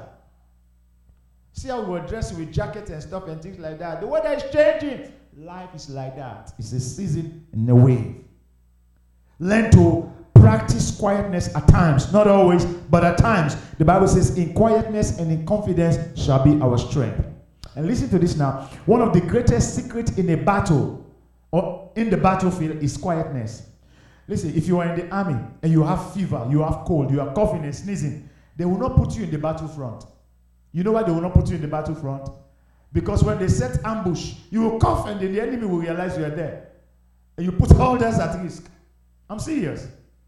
If you are sneezing, they won't put you in the battlefront. You know why? You go in there, they will spray all of you. Praise God. So, you must learn to practice quietness, silence. Silence is what surprises your enemies. One good thing about the kingdom of darkness that you have an advantage of is that, take note now, this is very good. Whatever you don't say, they don't know. You remember at one time I taught you this, that whatever Satan used to tempt you is based on what you said. Eve and Satan had an encounter. The Bible says she was talking and Satan continued to ask questions. Did God say that you should not eat of all of the tree? Did God say this? Did God say that? She had a clear conversation with the devil. And the devil continued to ask. And I remember I told you this, that Eve never asked Satan a single question. She didn't ask the devil a single question. But the devil kept on asking and asking until the devil discovered the weaknesses and the devil realized what God said they should not touch or should not eat. And that was where the temptation came. That which God said they should not touch or eat, that is exactly what he tempted her to eat and to touch. Praise God. Be careful because you are surrounded by enemies. Your silence can confuse the enemies. Hallelujah. Talkativeness exposes you to your enemies. Silence is a true friend that never betrays you. Hallelujah.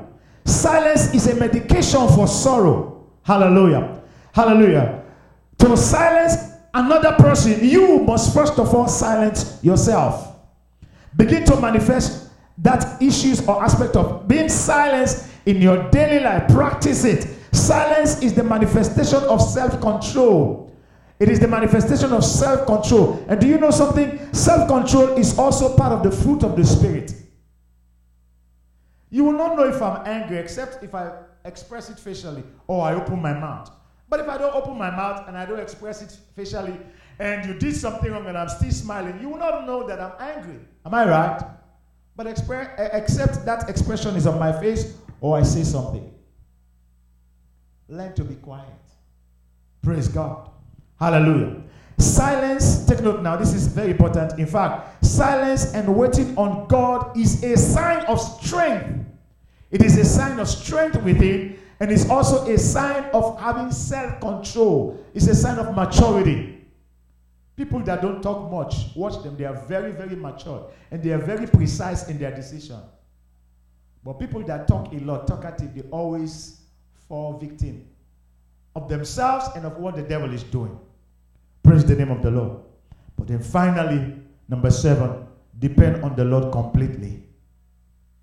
When you depend on the Lord completely, your life will never be the same in the name of the Lord Jesus Christ. I want someone to turn to Psalm 28, verse 6 and 7. Psalm 28, verse 6 and verse 7, please.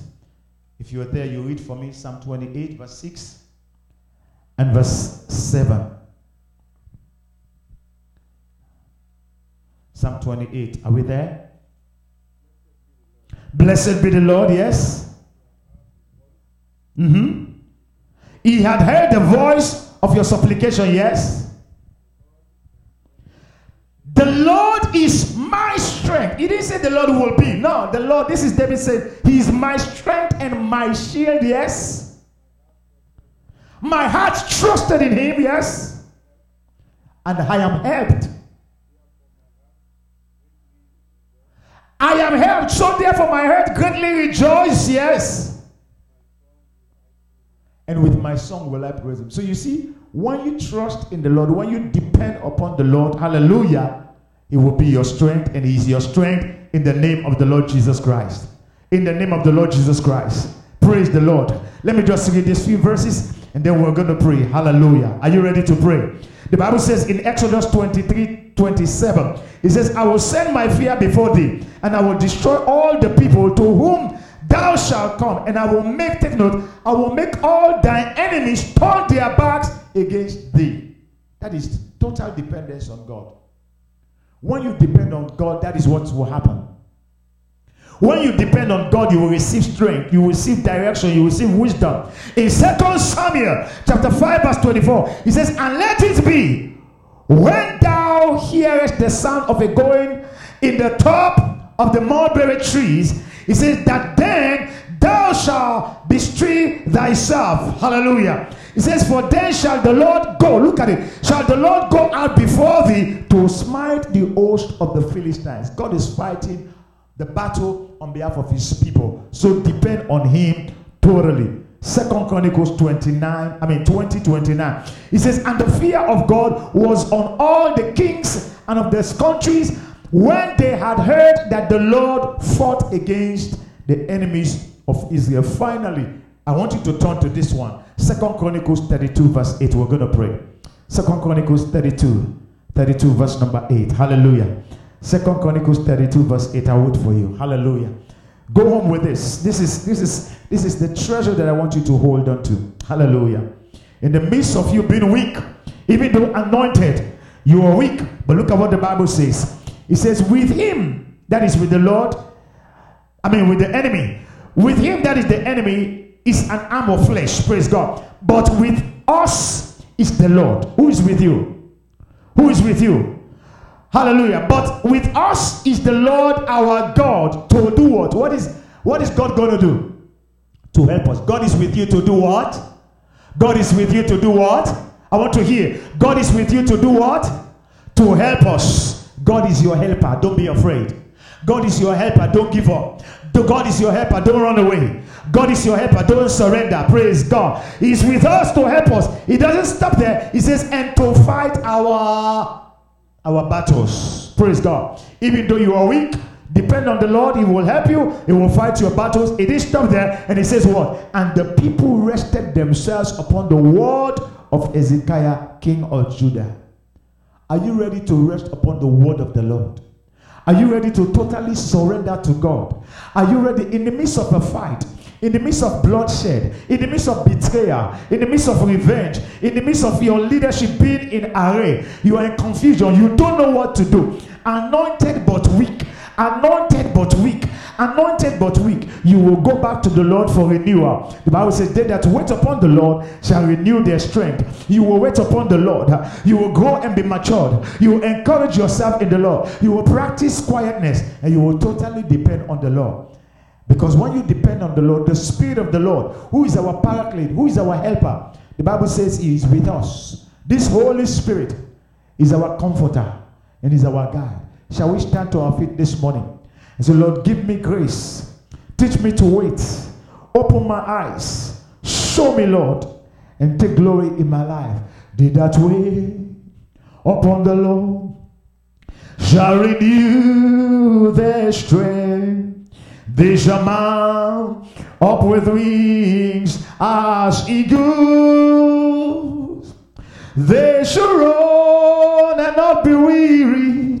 They shall walk and not faint. Teach me, Lord.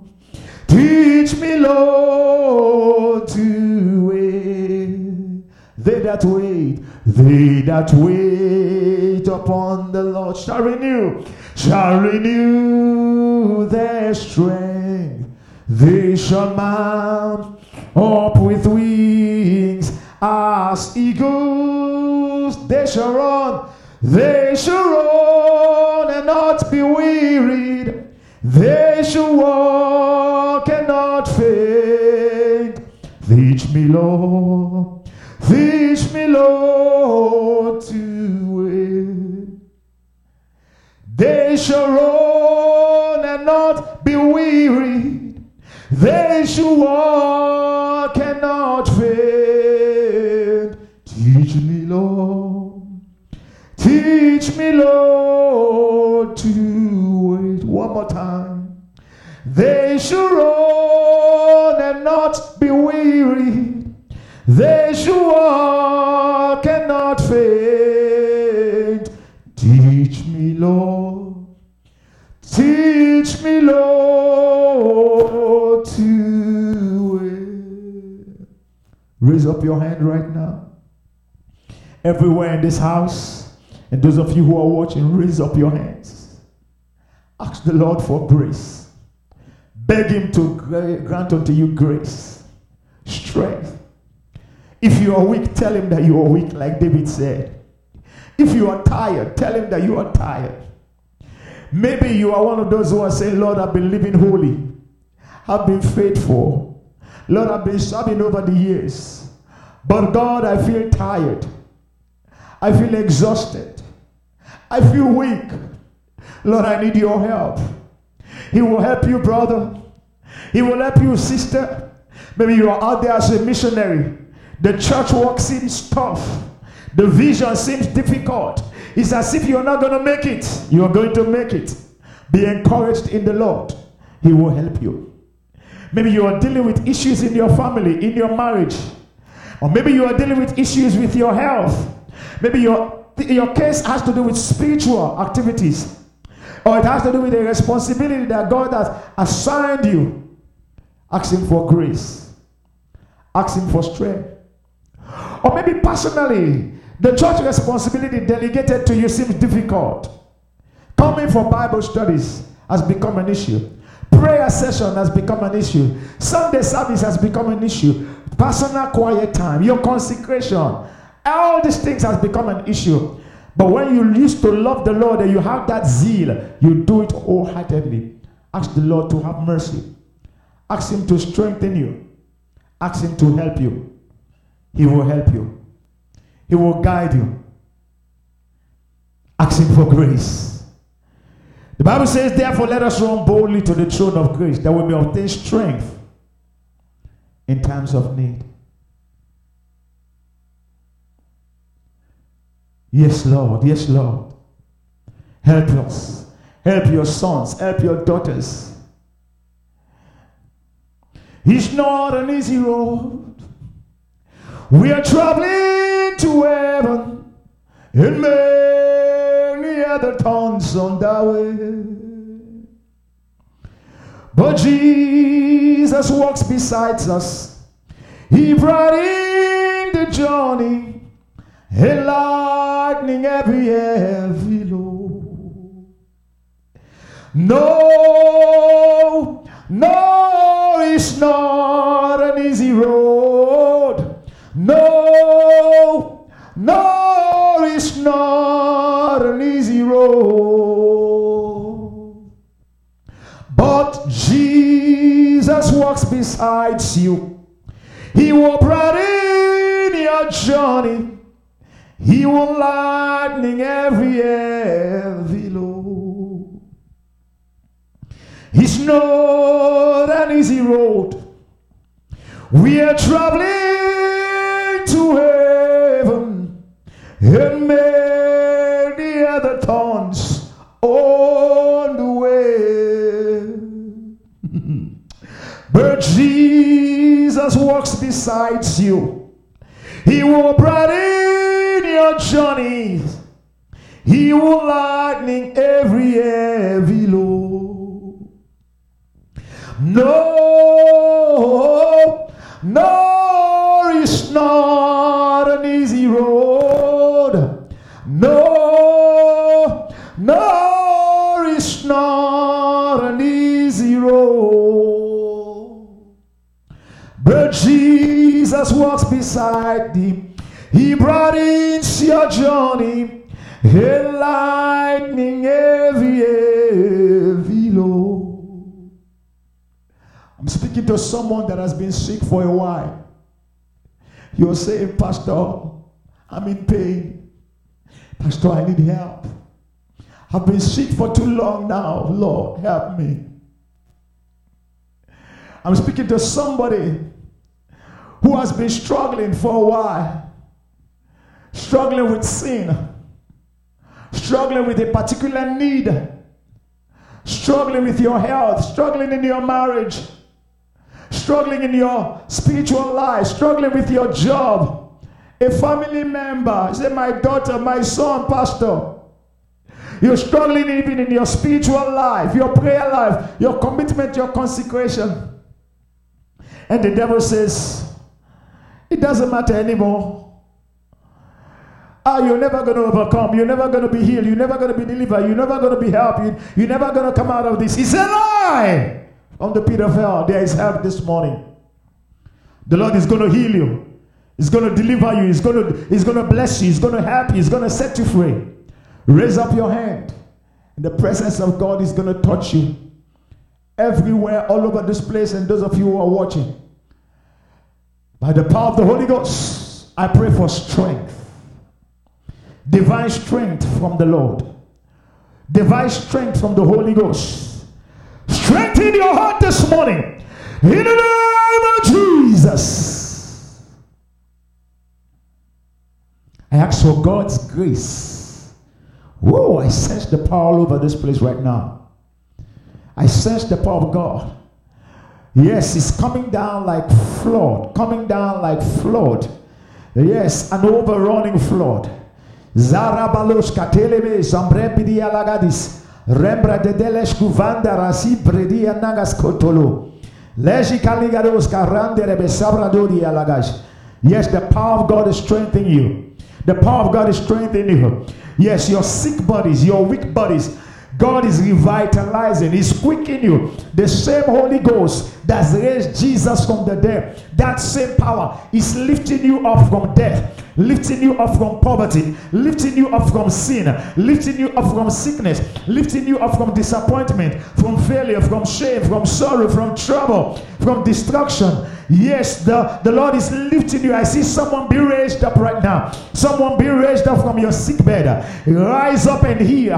Rise up and be here. Rise up and be here. I see arthritis melt away. Kidney failure melt away. Liver disease be healed right now. Blind eyes open. Deaf and dumb spirits come out in the name of Jesus. Blood disease be healed. Asthma disappear. Coronavirus melt away. Whatever sickness in your body, come out, come out, come out, come out, come out, come out, come out, be healed in Jesus' name. Swelling on your back, your hip, your shoulder, in the name of Jesus. Problem with your chest, heart disease, whatever it is, bacteria, worms in your belly, ekashanda rabade, zabra katinegos campari aladosha, zentileges kata, confusion in your mind, restlessness. I'm speaking to someone that cannot sleep. You are going through depression.